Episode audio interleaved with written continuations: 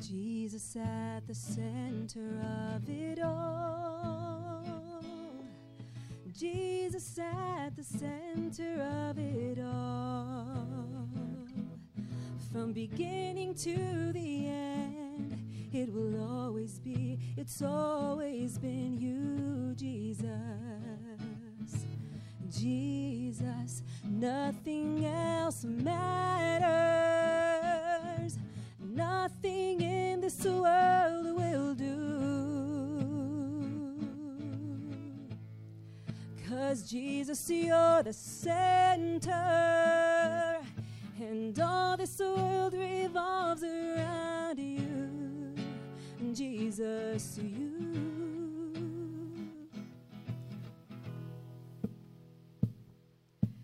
Jesus at the center of my life.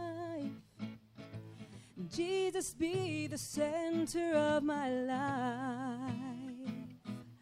From beginning to the end, it will always be, it's always been you, Jesus. Jesus, nothing else matters. Nothing in this world will do. Cause Jesus, you're the center, and all this world revolves around you. Jesus, you. From my heart to the heavens, Jesus be the center. It's all about you. Yes, it's all about you. From my heart to the heavens, Jesus be the center. It's all about you. Yes, it's all about you. Jesus be the center of your church. Jesus be the center of your church. From beginning to the end, it will always be, it's always been you, Jesus. Jesus, Jesus.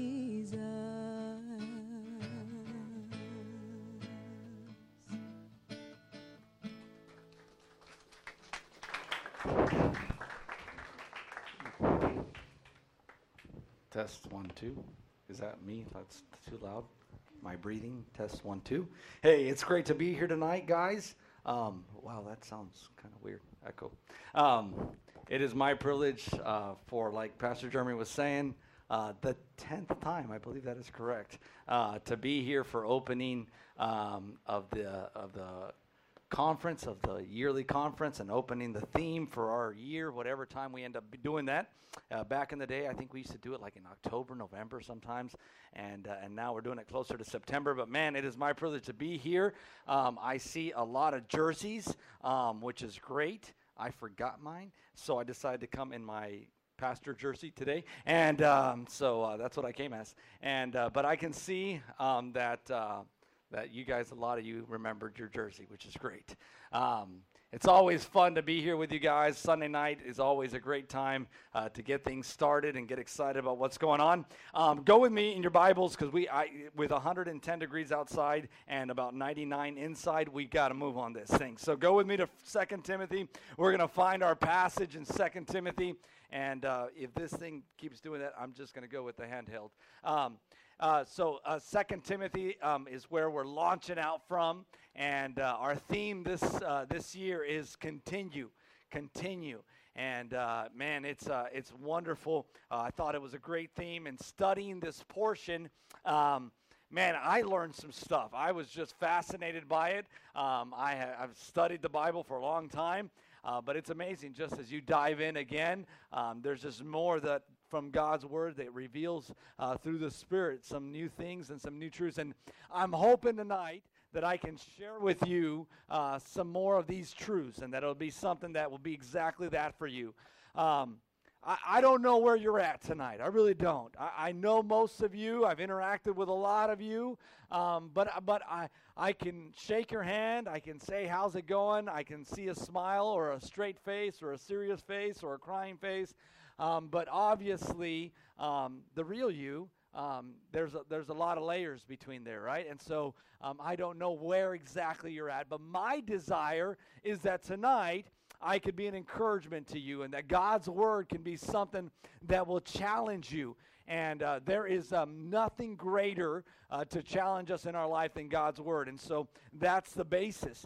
Um, you know, God's word. It's awesome to find out um, its original context, its original audience um, and then to find out how it can be applied to my life today. Because even though uh, the book that we're about to read, or the portion that we're about to read, was written somewhere around 67, 66 AD, which means about 60, 67 years after Christ, um, uh, that, that um, this still, this would be now, so 1,900 and I don't know, 40 years later, um, it's still applicable to us. But it's good to know where it started at. It's good to know the context because uh, it helps us to understand certain parts of it. So here you go. With go with me in your mind. Uh, we're going back to um, the year 66, 67. There's the emperor Nero. And this Emperor Nero, he's losing control of his uh, kingdom. Uh, there's a lot of bad things happening. He's losing control and he's a crazy guy. He's an evil guy. He sets the part of the kingdom on fire that was losing control, and he decides that he's going to blame it on the Christians because, hey, you know what? Um, I've got to blame it on somebody. I did this, and now I got to blame it on somebody and blame it on Christians. So they start persecuting Christians like crazy.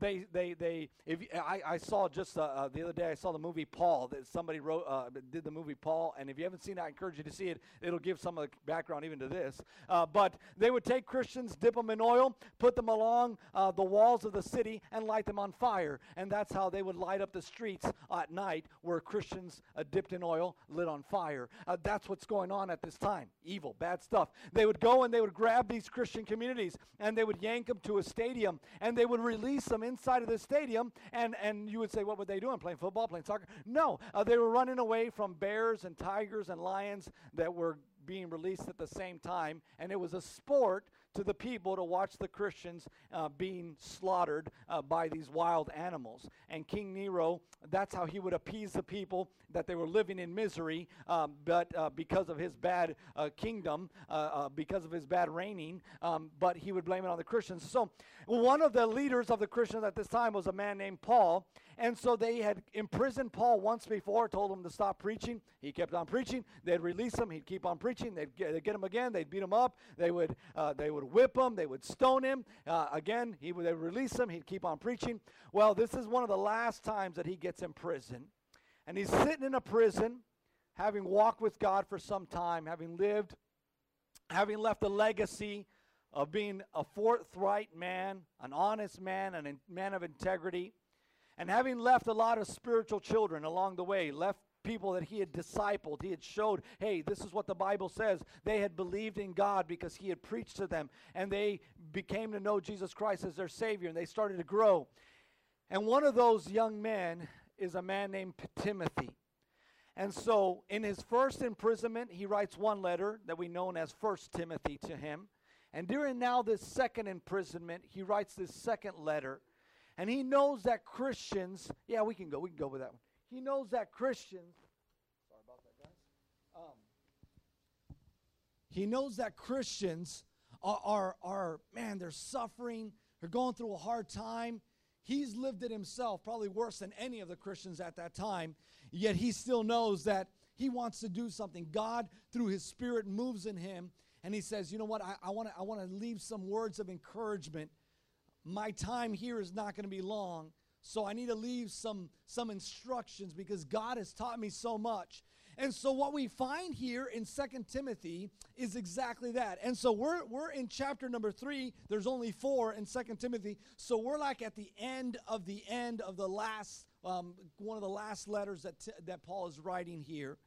And so Paul writes uh, to Timothy and he gives him some instructions about about the need for him to keep on sharing the gospel, for him to keep on sharing the good news to, to the same way that he was taught, that he would teach others. And, and he tells them to, to instruct other people and, and to show other people the way, the way of Christ. And so there we find that he tells them, Look, man, I know there's going to be tough times. I know there's going to be uh, school friends that are not going to treat you right. I know it's not going to be easy to stand up for what's right. I know there's going to be some things that are going to be happening in your life. There's going to be this thing invented called the internet, and it's going to present a lot of good things. It's going to present a lot of bad things. Be careful. Right? He doesn't say that, but he says, "Look, things are coming, and you got to be faithful." And he says, "There's there's there's a, a difficult times coming, but you got to be faithful." And he's kind of exhorting him. So, got the full picture now, right? I got you. I got you. We're there. We're there. This time, the first time he was in prison, he was in a house arrest. He was in his own house. They just had soldiers there. He couldn't go and come as he pleased, but people could come visit him, and he could do that. This second time, they threw him in a deep, dark dungeon. In fact, many of the other Christians that the first time could go and visit him, they didn't even know where he was. I don't know about you, but there's nothing like being isolated, lonely to really just bring you down spiritually. Paul was in a dark dungeon, isolated, left alone. And yet we don't find a faithless man, we find a faithful man. And he's got something to show us tonight. Here in verses 14 and on, we get the, um, the portion where we will be gathering our thoughts from and, and, and kind of for the week. But verse 14 is our theme verse, 2 Timothy 3:14. It says this. It says, "But continue thou in the things which thou hast learned and hast been assured of, knowing of whom thou hast learned them, and that from a child thou hast known the holy scriptures, which are able to make thee wise unto salvation through faith which is in Christ Jesus. All scripture is given by inspiration of God, and it is profitable for doctrine, for reproof, for correction, for instruction in righteousness, that the man of God may be perfect, thoroughly furnished unto all good works. I want to say this portion gives us some great insights when you think about this man, beaten, not able to walk straight, not able to see, see right, he had a problem with his vision. He's sitting there spending so much time in a dungeon alone, and yet he's giving this type of advice. He knows what it's going to cost Timothy because he's paid the price himself if he continues to believe in God, to believe and follow the Messiah, believing that the Lord Jesus Christ was the true Savior of the world and the true Son of God. And yet he starts that last, that first phrase of verse number 14 with that phrase, but continue, but continue. However, tonight, the title of my message is exactly a little bit different. My message tonight is Before Continue. Before Continue. You see, because we want to launch off on continue. And I feel like maybe there's a generation that needs to start at the before continue. That there's a generation that maybe is not where Timothy was right at this moment. You see, I believe that in order for us to truly get to even continue, there needs to be a before continue. And I find that in this same portion, in this same book of the Bible, Second Timothy, there's three things that I find that I think come before continue. And tonight I want to exhort you, I want to challenge you with these things. And so tonight, if you'll just give me just maybe about 15 minutes of your time, we'll go through these, and I'm going to try my very best for us to be able to understand something that will be a challenge and a help to you tonight. So let's pray and ask for God's direction and God's help. Father, I thank you that by your grace I am behind this pulpit tonight. Father, it is only by your goodness and only by your forgiveness that I can stand here. Father, I pray, Lord, that you would just, through your Spirit, give me the words to speak, and that already what your Spirit has left sealed in your precious word, your unfailing eternal word, will be what will guide us tonight. Give us wisdom and direction. In Jesus' name I pray. Amen and amen. Before continue. Let's go back to chapter number one. And I find here that we find, first of all, an appeal. The, the appeal. The appeal is faithfulness. The appeal is faithfulness. Look with me, if you will, in verse number five of 1 Timothy 1. It says this When I call to remembrance the unfeigned faith that is in you, that is in thee which dwelt first in your grandmother Lois and in your mother Eunice, and I am persuaded that it also in you. Wherefore I put you in remembrance that thou stir up the gift of God which is in thee by the putting on of my hands. For God hath not given us the spirit of fear, but of power and of love and of a sound mind. Man, what a challenging phrase to start off with. He says, Look, man, Timothy, before continue, I'm going to challenge you, I'm going to appeal to you to be faithful, to be faithful, to be a person that has faith, to be a person that is faithful to the faith that you began with. A faithful that a faithfulness, a faith that was passed on to you generationally.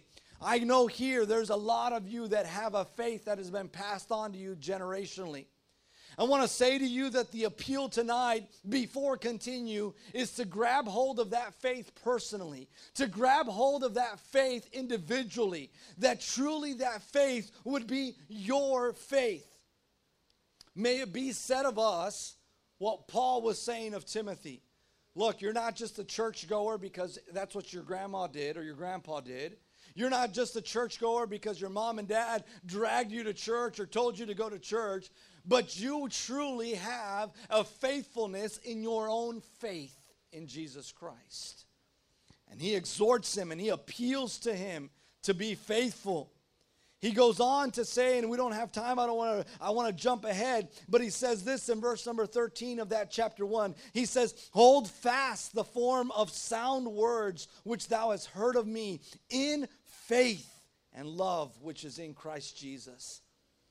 It's a very individual appeal, an appeal to faithfulness, to carrying on that faith, to believing in that faith. Can I tell you tonight that there's a generation that needs to see in us? There is a world that needs to, but most of all, there is us who need to have that faith and that faithfulness to that faith. Paul says, Look, you got to hold fast. He uses phrases like that. He, loses, he uses phrases like, God has not given us a spirit of fear. He uses phrases like, hey, listen, I, I, I know that you have an unfeigned, not a fake faith, a real faith. Can I tell you tonight, young person, before continue comes a real faith. You know why? And you know what's so funny is that I've seen, i am 38, about to be 38 years old, 37 and a half, and I, what I've seen, having grown up here at Bethany Baptist Church, having been around the youth group since the time I was about five years old, and so that means in those 33, 32 years, I've seen maybe every four years there's a new youth group, so I've seen about eight generations of youth groups that have come through here. And can I say to you that those that do not continue are usually those who never made an appeal to live a faithful faith. Those that never had hold had held claim to that hold fast of the sound doctrine, who had not personalized and individualized the faith that they heard about, but they didn't truly believe. And before continue comes that. Before we can continue, before we can be challenged to continue, there needs to be an appeal to faithful faith to saying, Yes, I'm going to stick with it. To this I believe. To this I know. To this I am convinced. You think about the Christians of the time of Paul in this moment in time, who, because of their faithful witness, Today, uh, my son sits somewhere along here. Can you? Can, I, I can't fathom the thought of soldiers coming into here and saying, "Hey, if you don't renounce your faith, we're going to grab him right now. We're going to take him out. We're going to tie him to the post that's out there. We're going to drip him full of oil, and we're going to light him on fire, and we're going to we're going to tie you in front of it so you can watch him burn." That's exactly what was happening. Oh, I can tell you right now, if there is an ounce of doubt in my faith, at that moment I'll be like, okay, I'm done. That's good. Okay, never mind. Oh, these, these Christians Paul was appealing to, even Timothy himself. He was saying, Look, you've got to have that realness. Um, one of the things that persecution does is it refines faith, it makes all that fake faith go away. If you look throughout um, any place where there is Christian persecution, one of the most difficult things here in America is because you can be any religion you want without persecution, pretty much in this country. We don't suffer real persecution, so it's hard to judge what's fake and what's not. You say, Mr. John, I, I do, I, at my school, they make fun of me for praying. That's not persecution. Brother John, it's because if I don't say a cuss word, if I don't laugh at their jokes, they make fun of. That's not persecution. It's uncomfortable. It's it's it's not fun. That's not persecution. Oh, but here in this generation, what was happening here at this time, that was real persecution. And yet, Paul was saying, even in the midst of that, there needs to be a faithfulness to that faith, an authenticity, a grabbing hold, a personalizing to that belief that I have.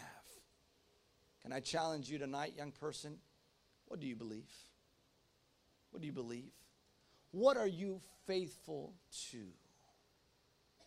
I remember um, back, I, I, for a short time, a buddy of mine, um, he, he loved the WWF. And uh, sometimes we were in high school, and I would go over to his house, and he would watch. It used to be called W. Now it's WWE. Is that what WWE? Right? And uh, there was this guy. I don't remember his name exactly. He was like the money man, millionaire, million dollar man. Maybe that's what it was. Anybody remember from that back in that era? That was like, oh, you, Jaime remembers. Yeah, I, that, you had all those W. Um, anyways, this guy, everything like anybody who was on the opposite side, he would always try and buy him off, right? He would say, What's your price? I'll buy you off. What's your price? You know that the devil is like that million dollar man. What's your price? Is it a new girlfriend? Is it making varsity? Is it having a music career? What's your price? Is it that new truck? Is it prestige? Is it that new purse from the mall? What's your price? What's it gonna take for you to walk away from your faith? For you to stop having faithfulness to your faith? If there is an answer to that question, the devil will provide it on a silver platter. I guarantee you of it. Paul was saying, hey, before we can continue, there needs to be a faithfulness to that faith. But then he comes back and he goes on to say, he says, Look, here's the goal. Here's the goal. And let, we're going to jump ahead to right before the portion that we just read. So go with me to chapter 3 of Second Timothy. But let's look at number 12, verse number 12. It says this Yea, and all that will live what? Let's try it one more time. Yea, and all that will live what? Godly in Christ Jesus shall suffer persecution. Obviously, the original audience here, he meant it in a very direct and real way. He meant it in a you might get thrown to the lions way. He meant it in a not you're going to have to sit alone at the lunchroom way, or uh, you may not have as many friends on uh, Snapchat way. He meant like like you're going to suffer, suffer kind of way. But he tells them, This is what I'm asking you. This is the goal.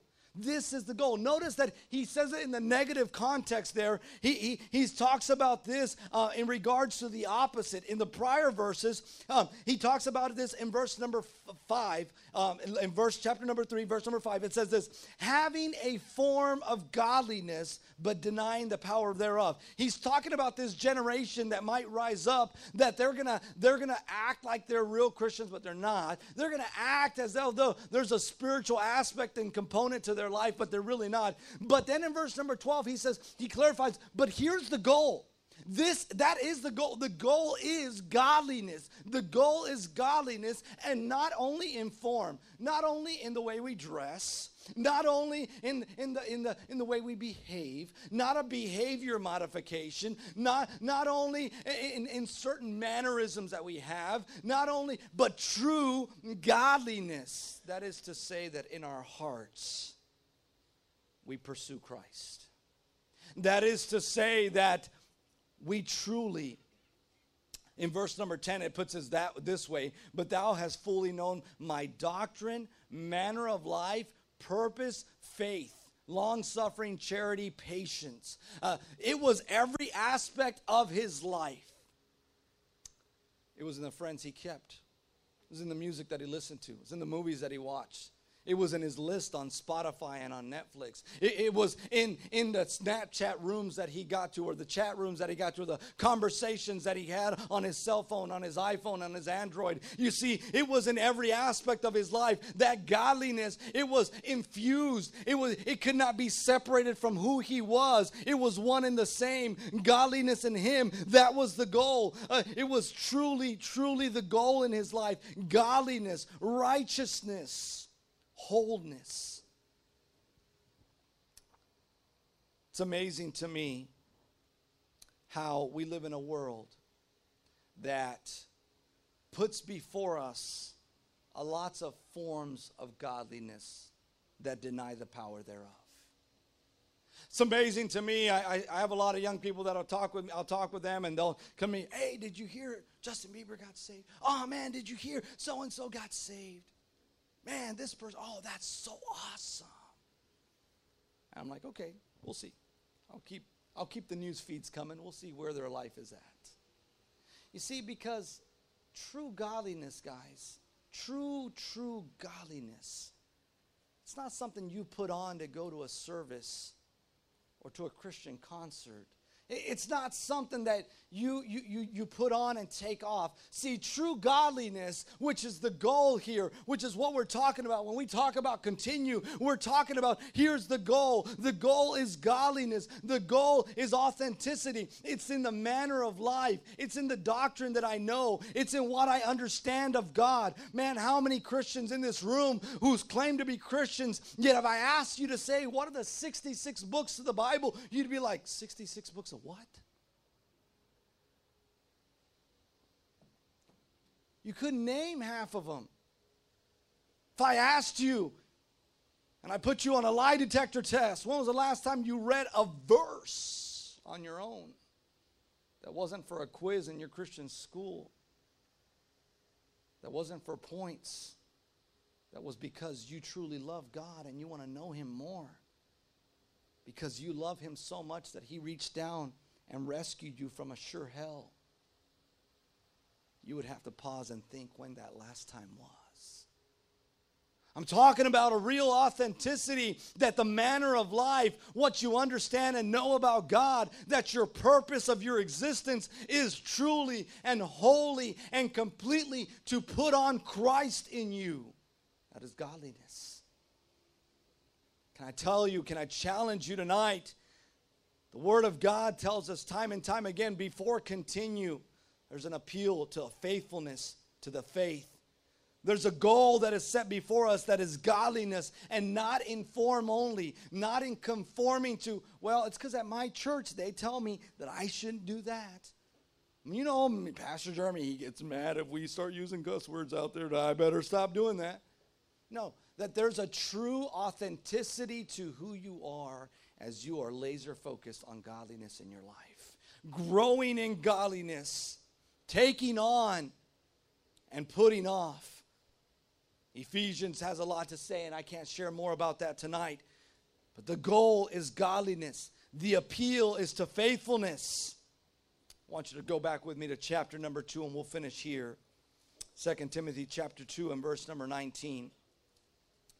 Here in this section of this letter, Paul was trying to tell Timothy about those faithful men and how they needed to be, those faithful, approved Christians, and how he needed them to look and how they were going to be.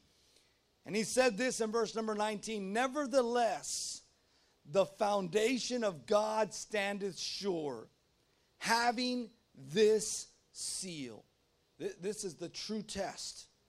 Says here in verse number 19, the Lord, excuse me, the Lord knoweth them that are his. The Lord knoweth them that are his. And let everyone that nameth the name of Christ depart from iniquity.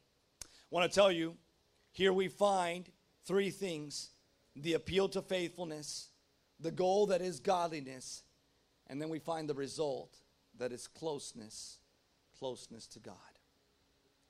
If you ever want to do a measuring stick as to where you stand in your walk with God, measure that. How close is my walk with God? Does He know me? And do I know him to the point that I'm separating from iniquity? That word iniquity means sin, means wickedness. Wickedness in all its shapes, in all its forms, in all its ways. And the question is tonight the result of that faithfulness, the result of that goal that is godliness, will be closeness to Him. Closeness to Him. I want to finish with that question tonight. Does God know you? Is that seal on you tonight?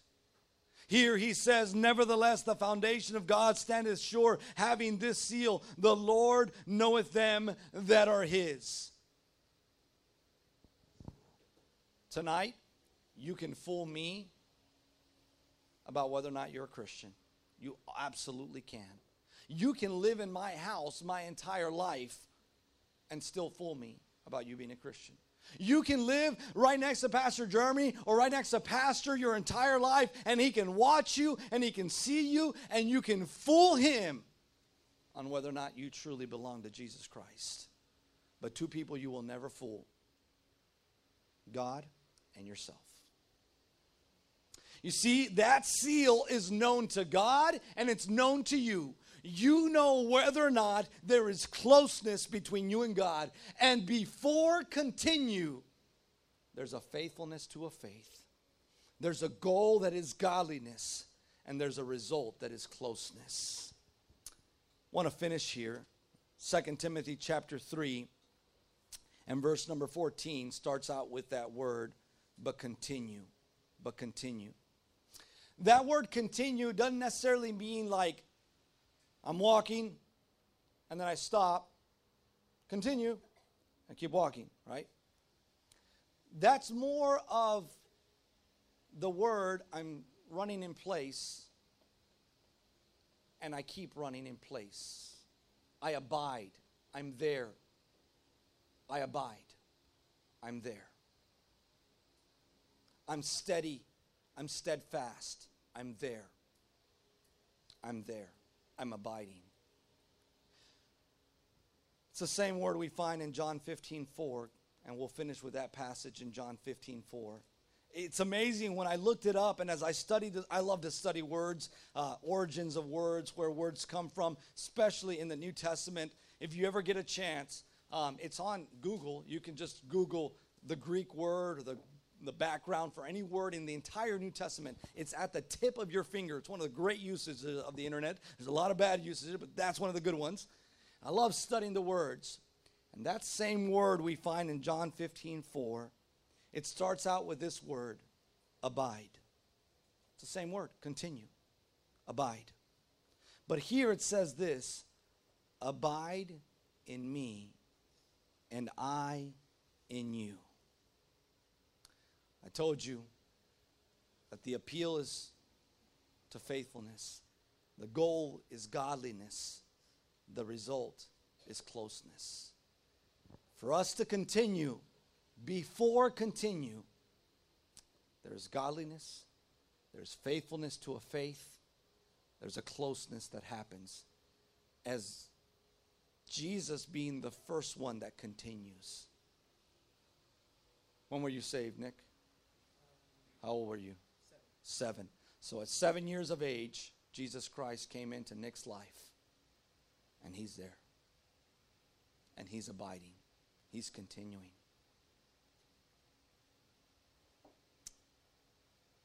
And throughout the rest of these nights, I'm going to encourage Nick on how he can continue in Christ. But tonight, before continue comes is that Christ in you? Is there that godliness in you? Is there that journey? Is there, there that process? For me, it started when I was 12 years old. And there was that process that started in me.